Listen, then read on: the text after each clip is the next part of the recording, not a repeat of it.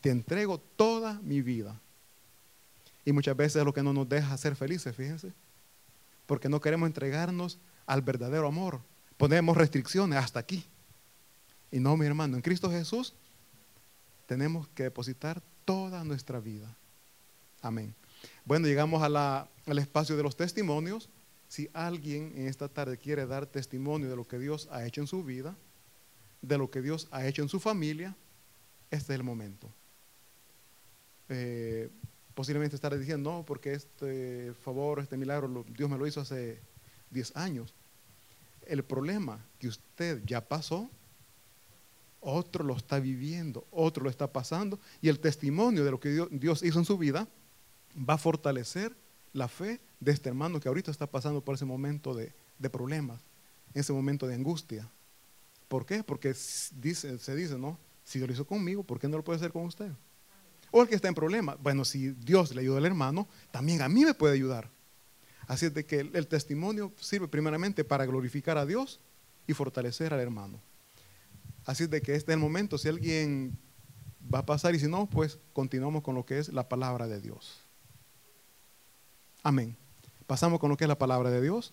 Y les pido que por favor abramos, estoy hablando en chinito, te hablamos, abramos nuestras Biblias en el libro de Daniel. Daniel capítulo 3, vamos a leer del versículo 1 al 5. Daniel, Daniel capítulo 3, versículos de 1 al 5.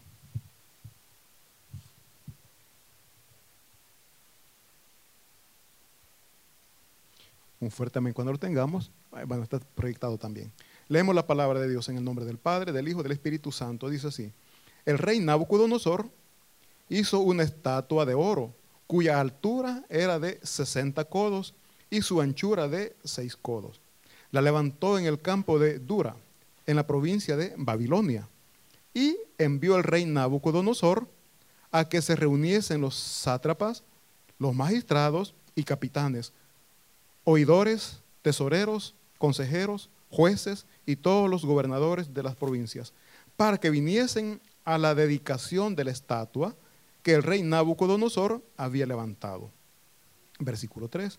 Fueron pues reunidos los sátrapas, magistrados, capitanes, oidores, tesoreros, consejeros, jueces y todos los gobernadores de las provincias a la dedicación de la estatua que el rey Nabucodonosor había levantado y estaban en pie delante de la estatua que había levantado el rey Nabucodonosor. Y el pregonero anunciaba en alta voz, mándase a vosotros, oh pueblos, naciones y lenguas, que al oír el son de la bocina, de la flauta, del tamboril, del arpa, del salterio, de la zampoña y de todo instrumento de música, os postréis y adoréis la estatua de oro que el rey Nabucodonosor ha levantado. Oremos. Padre bendito, santo y buen Dios, rogamos su Santo Espíritu nos ayude a llevar este mensaje, Señor. Ayúdeme, bendito Espíritu Santo, a que esta palabra pueda edificar nuestras vidas, que nos pueda sacar, Señor mío, de esa duda, de esos espacios en los que por el momento quizás podemos estar. Llénenos, por favor, de su presencia, de su sabiduría y de la capacidad, de la fuerza para dejar toda esa cosa que a usted no le gusta. Gracias, bendito Espíritu Santo. Gracias, Hijo. Gracias, Padre. Amén y amén. Se pueden sentar, mis hermanos. El tema de este sermón es el Dios de lo imposible el Dios de lo imposible. Miren, mi hermano, lo posible nosotros lo hacemos. Lo imposible lo hace Dios. ¿Quién tiene en su corazón el Dios de lo imposible? Gloria a Dios. ¿Por qué? Porque dice la palabra de Dios que nosotros tenemos un Dios compuesto por tres personas diferentes, pero forman un solo poder, forman un solo Dios. Padre, Hijo y Espíritu Santo. Y nosotros tenemos el poder, decía en la mañana, dentro de nosotros y con nosotros, el Espíritu Santo. ¿Por qué? Porque Jesucristo vino, se entregó en sacrificio y dejó la promesa que iba al cielo porque no nos dejaba solo, no quedábamos huérfanos, mandó al bendito Espíritu Santo para que nos guíe, para que nos ilumine y nos ayude a reconocer los pecados que estamos cometiendo. ¿Para qué? Para que escapemos, para que salgamos de ese lugar, de ese espacio en, en el que quizás hemos caído. Entonces, dice la palabra de Dios que en nuestras vidas, bueno, leíamos ya ahí lo que le sucedió a Daniel, a estos tres muchachos, vamos a ver más adelante, que en nuestra vida hay personas, mis hermanos, o autoridades que no conocen el Dios verdadero, el cual nosotros sí ya lo conocemos. Nuestros jefes, nuestros amigos, quizás aún nuestra familia, no conocen al Dios verdadero. De hecho, es por eso que andan o están cometiendo errores. Pero Dios da el espacio, la oportunidad para que conozcan al Dios verdadero, al Dios que hace posible lo imposible. Y estas personas que muchas veces tienen influencia sobre nosotros, nos quieren inducir o inculcar que sigamos sus caminos, que sigamos el estilo de vida que ellos están llevando. Aquí el rey dice que dio una orden que adoraran, que se postraran y adoraran la imagen que él había levantado. Llevaron una orquesta. Ahí yo le llamo orquesta. Ahí escuchamos como cuatro o cinco instrumentos, nombraron, ¿no? Una orquesta. ¿A quién no le gusta la fiesta? ¿O le ha gustado la fiesta? Yo creo que la mayoría. Y cuando estaba estudiando esta parte de la palabra de Dios, mi mente voló. Cuando dice que levantaron una imagen y le pusieron un instrumento, una orquesta, una, una banda. Y mi mente voló. Dios así me lo puso a mi pueblito. ¿Cuántos son de pueblo acá? ¿O todos son de la capital? Yo soy de pueblo. En los pueblos, bueno, aún en la capital, cada lugar tiene un santo patrono, le llaman. En mi lugar, el patrono es San Antonio. El periodo de fecha que se lo celebran, eh, porque hay una festividad en honor a él, es en junio. Sacan la imagen y va la orquesta, va la banda, perdón, va la banda ahí sonando y un montón de gente atrás. ¿Qué van haciendo? Dicen que no adoran. Me dijeron, no, yo no lo adoro, solo lo venero. Espero espero que ellos puedan entender que no es algo que estoy diciendo porque quiero ofender, sino que mi anhelo, mi deseo es que salgamos de ese espacio en el cual es un error. Es un error. ¿Por qué digo que es un error? Las imágenes no hacen milagros. Mas las personas dicen que sí, son fieles, devotos, me dijeron, porque les hacen milagros. ¿Ustedes creen que una imagen puede hacer milagros? una estatua, un muñeco, como usted le quiera llamar. No.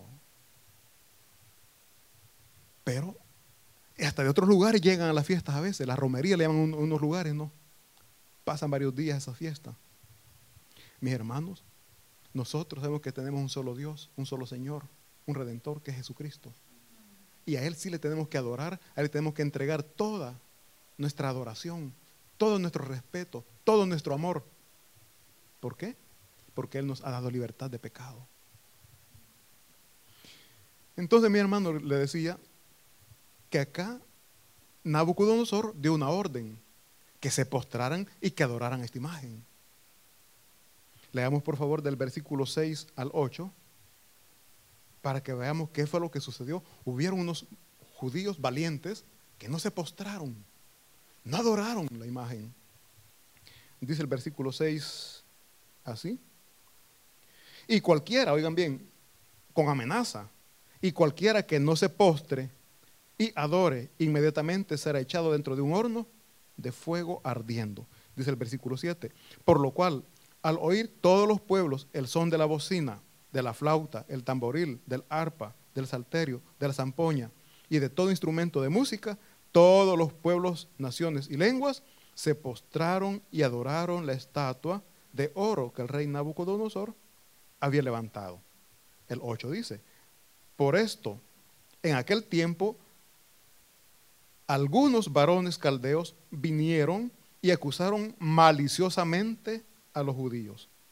¿Por qué ellos dicen que vinieron y, y acusaron a los judíos? Porque eran unos valientes, repito, que no adoraron la imagen. Pero siempre hay alguien que tiene envidia, ¿no? ¿Ve este por qué no lo hace? Pues yo, a mí me están haciendo que lo haga. ¿Y este por qué no? Vamos, hablemos con el rey. ¿Cómo le decimos en El Salvador? Dedo. Le pusieron el dedo. Y dice que el rey, veamos el 10, dice, oigan cómo llegaron hablando. Tú, oh rey, has dado una ley que todo hombre al oír el son de la bocina, de la flauta, del tamboril, del arpa, del salterio, de la zampoña y de todo instrumento de música, se postre y adore la estatua de oro.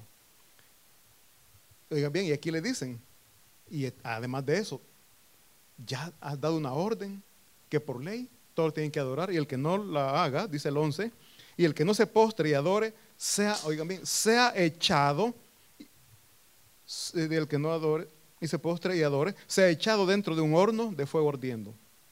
Aquí viene. Hay unos varones judíos, los cuales pusiste sobre los negocios de, de las provincias de Babilonia, Sadrat, Mesad y Abednego. Estos varones, oh rey, no te han respetado, no adoran tus dioses, ni adoran la estatua de oro que has levantado. Mis hermanos, aquí podemos ver fe, fe pura. A ellos les dijeron, si no se postran, si no adoran esta imagen, van al horno de fuego. Pero ellos no lo hicieron. Y no es porque no le creían al rey que los iba a meter ahí. Ellos sabían el riesgo que estaban corriendo el peligro que tenían. Pero, por eso le digo, es fe pura. No lo vamos a hacer y no lo vamos a hacer. ¿Cuán grande es nuestra fe, mis hermanos? Que podemos nosotros sobrellevar situaciones adversas con tal de adorar a nuestro Señor. Aquí estamos en un lugar en donde ahorita hay limitaciones, restricciones. Inventemos, ahorita entrar a la autoridad ahí y nos dijera, no pueden estar aquí todos reunidos. Y comienza a poner multa. Hagan cola. Nosotros haciendo cola para que no hagan la multa, ¿verdad? Y si se vuelven a reunir, le volvemos a poner otra multa. ¿Vendrían mi hermano? Quizás yo soy el primero, pensaría. ¿Por qué? Nos hace falta fe. Nos hace falta fe para mantenernos firmes al llamado que Cristo nos ha hecho. ¿Y por qué nos hace falta fe? Porque no tenemos esa comunión con Dios. La comunión, mi hermano, nos lleva a fortalecer nuestra fe. Cuando no hay comunión, no hay confianza. Entre hermanos o entre esposos, me viene esta en mente ahorita, entre esposos. Cuando no hay comunicación, prácticamente se va perdiendo la confianza. Se va perdiendo la confianza. Y eso es lo que nos sucede a nosotros para con Dios. Cuando no mantenemos comunicación, nuestra fe, nuestra confianza en Él va decayendo, va decayendo, va decayendo. ¿Pero por qué va decayendo? Porque nosotros no estamos cultivando esa comunicación que aumenta la unidad la confianza, la fe. Entonces, les repito, mi hermano, aquí había tres jóvenes que no se postraron, no adoraron la estatua que Nabucodonosor había levantado. El ejemplo que les pongo es una multa.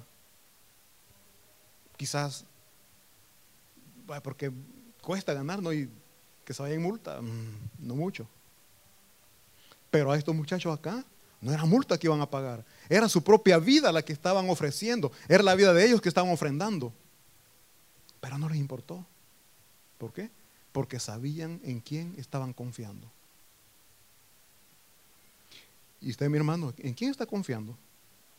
¿En quién ha puesto su fe? ¿En el Dios que hace posible lo imposible?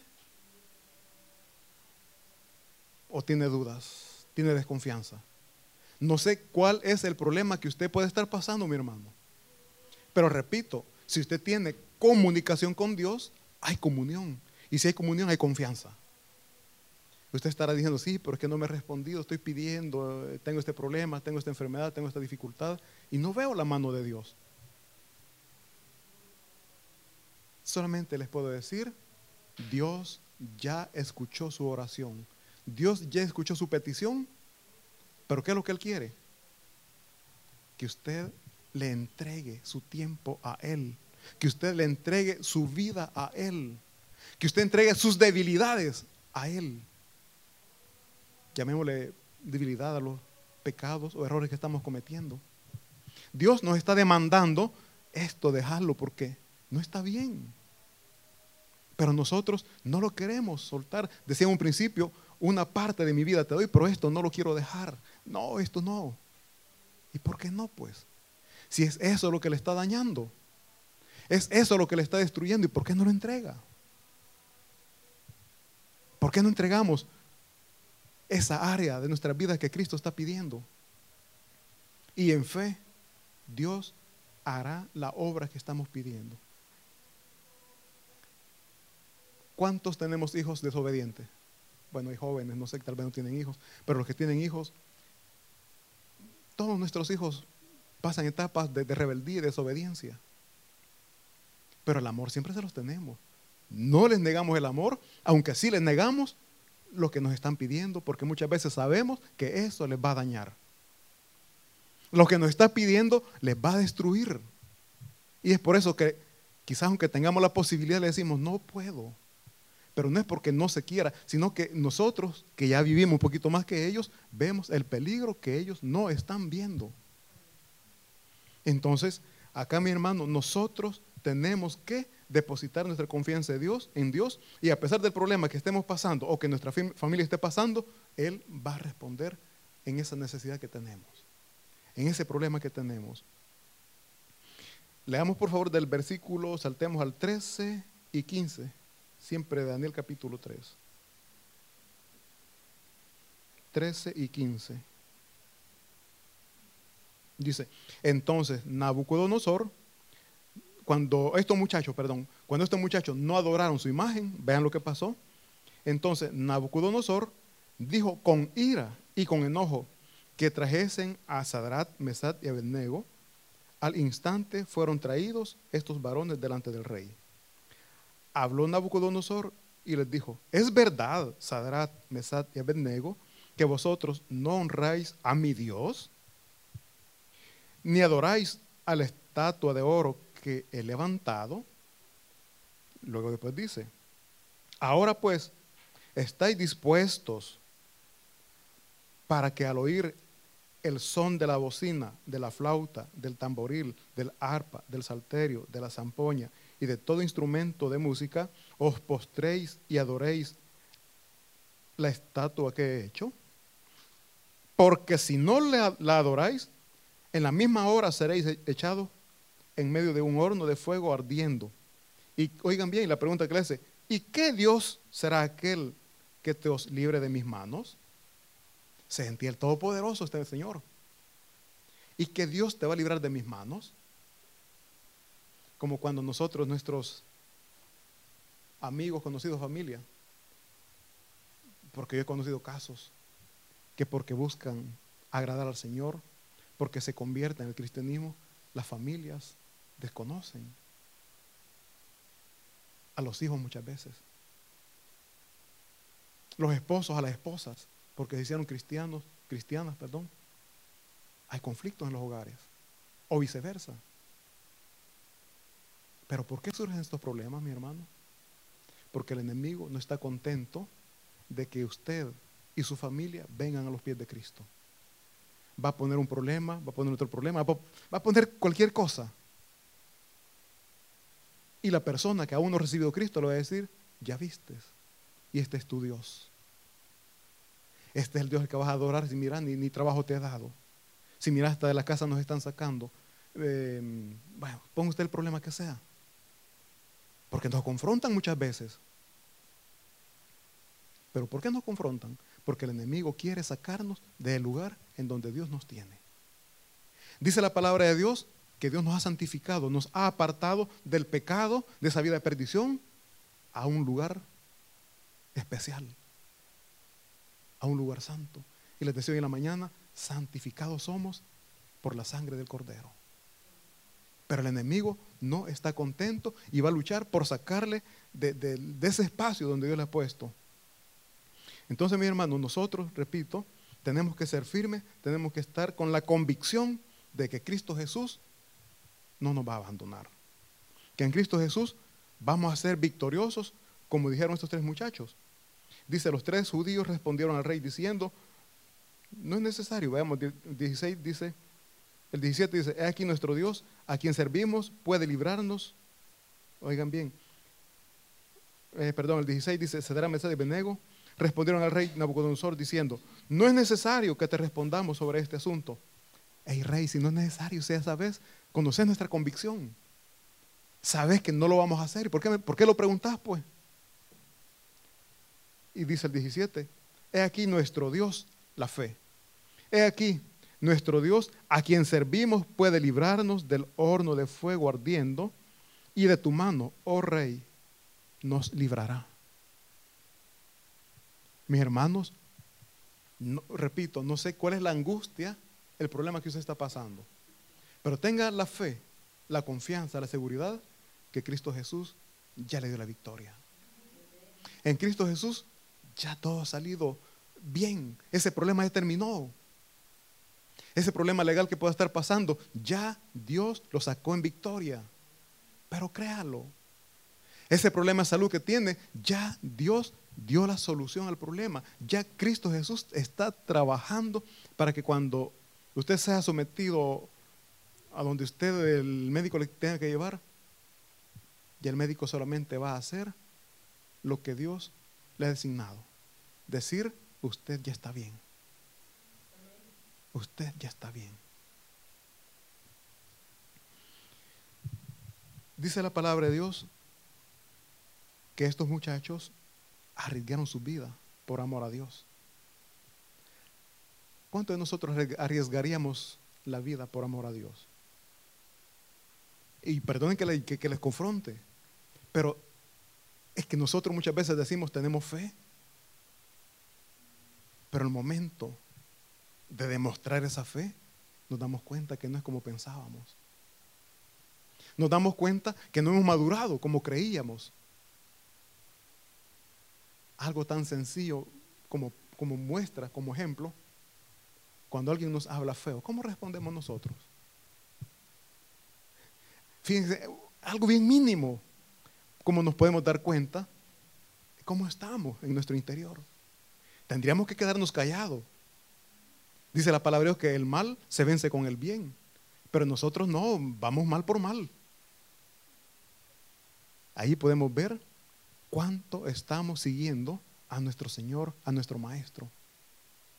Cuánta confianza hemos puesto en nuestro Señor. Que a pesar de que nos humillen, a pesar de que nos maltraten, en Cristo Jesús vamos a ser exaltados. Dice la palabra de Dios que al que se humilla, Él lo exalta. Va a ser humillado. Y le digo, en la carne mm, no es fácil. Entonces estamos ahogando, ¿no? Pero Dios le exalta. De la manera que usted menos se, se lo imagina con quien usted menos espera, Dios lo exalta. ¿Por qué? Porque usted ha creído en un Dios todopoderoso, un Dios que hace maravillas, que donde usted menos espera, Dios le provee lo que usted necesita. Quizá anda buscando trabajo, ya habló por todos lados, y donde usted menos espera, le va a llegar la llamada.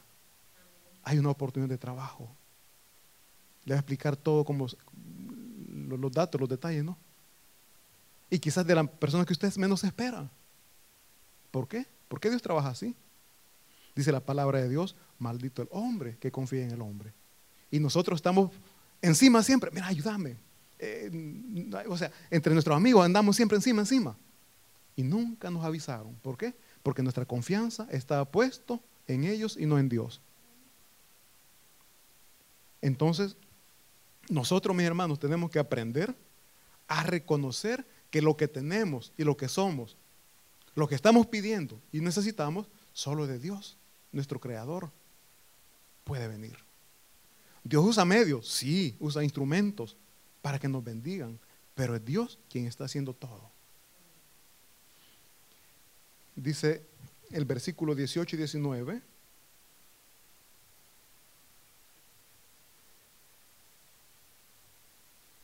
Bueno, el 18 dice, y si no sepas, oh rey, que, que no serviremos a tus dioses, ni tampoco adoraremos la estatua que has levantado. El 19 dice, entonces Nabucodonosor se llenó de ira y se demudó el aspecto de su rostro contra Sadrat, Mesad y Abednego. Y ordenó, oigan bien, que el horno se calentase siete veces más de lo acostumbrado. Se enojó este rey, se enojó el rey. Bueno, ¿ustedes quiénes son que me están contradiciendo?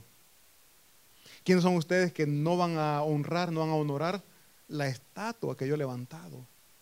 Mi Dios, porque era el Dios de él, decía.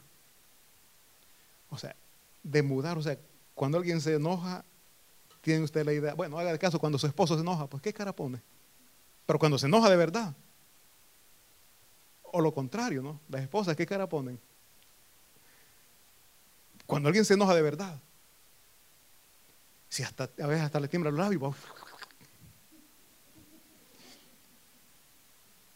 entonces dice, el rey se enojó, su rostro dice que cambió y ordenó que se calentara siete veces más el horno. Dice la palabra de Dios que los hombres que levantaron a estos tres para echarlos al horno, ellos se quemaron. Imagínense qué tan caliente estaba eso que, solo me imagino yo, llegaron a la orilla para aventarlos y ellos se quemaron. Y dice la palabra de Dios que estos tres personajes no se quemaron. ¿Algo natural? ¿Fue suerte? ¿Casualidad? ¿Cómo se le llama eso? Milagro de Dios. ¿Por qué Dios hizo esa obra? Porque ellos confiaron en Él. Porque no tuvieron miedo porque fueron firmes en su convicción. Y a nosotros muchas veces nos hace falta esa firmeza. Tenemos una convicción, pero llega un problemita, nos comienzan a temblar los pies. Y ahí nosotros nos damos cuenta que no estábamos tan firmes como nosotros pensábamos.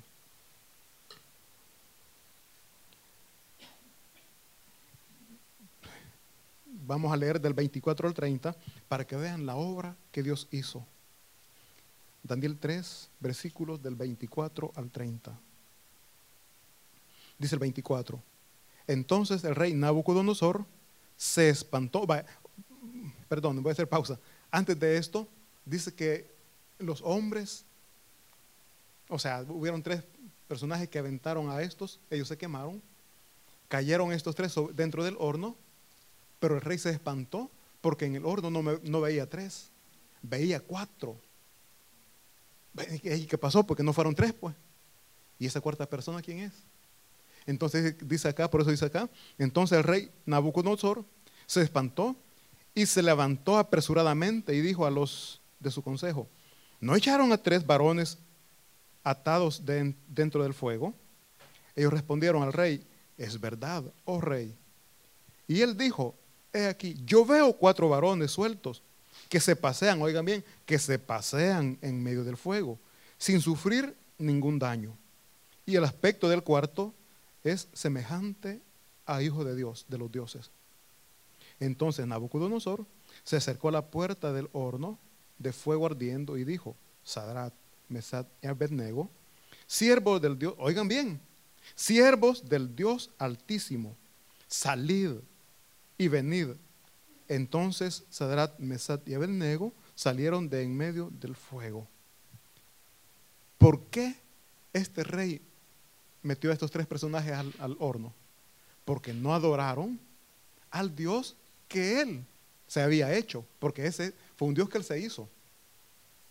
Pero aquí imagínense cómo reconoció, dice, del Dios altísimo. Lo pone sobre el Dios que él tenía.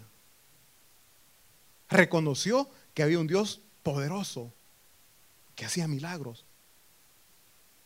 Y esos tres personajes, mis hermanos, sufrieron protección de Dios.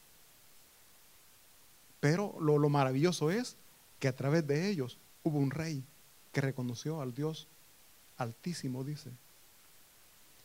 Yo me pregunto, ¿cuántos allá afuera han conocido a un Dios altísimo por el testimonio, testimonio de nosotros? Porque estamos llamados para ser testimonio de la grandeza que Dios hace. Estos tres jóvenes fueron testimonio de la grandeza que Dios hace. Y un rey reconoció a Jehová como el Señor, como el Dios altísimo. Y a eso estamos llamados también nosotros, mis hermanos. Pero cuando nosotros somos temerosos, a la primera situación adversa salimos corriendo, ¿de qué Dios estamos testificando? ¿De qué Dios estamos hablando? Lo primero, bueno, si dice que Dios lo cuida, Dios lo protege, ¿y qué pasa? Pues entonces, ¿por qué actúa así? Mis hermanos, Dios quiere ser glorificado. Y para ser glorificado, le ha buscado a usted. Para que el problema que usted esté pasando, oigan bien, el problema que usted esté pasando, Dios lo va a resolver, Dios le va a ayudar. Y las personas que conocieron su situación van a decir, Dios hizo la obra. Y no es que van a decir, nosotros tenemos que confesar, tenemos que testificar que Dios ha hecho la obra. Y así muchas personas van a decir, hay un Dios altísimo que en verdad hace milagros. Dice el 28, saltemos el 28. Entonces Nabucodonosor dijo, Dios, bendito sea Dios de ellos, de Sadra, Mesías y Abednego, que envió su ángel y libró a sus siervos que confiaron en él, que confiaron en él, y que no cumplieron el edicto del rey y entregaron sus cuerpos antes, oigan bien, entregaron sus cuerpos antes que servir y adorar a otro Dios que su Dios. Que entregaron sus cuerpos. Es lo que nosotros no queremos. No queremos sufrir. No queremos aguantar. Mas Dios sabe que nos va a ayudar en nuestras necesidades. Y Dios va a ser glorificado, pero creámoslo, mi hermano. Creámoslo.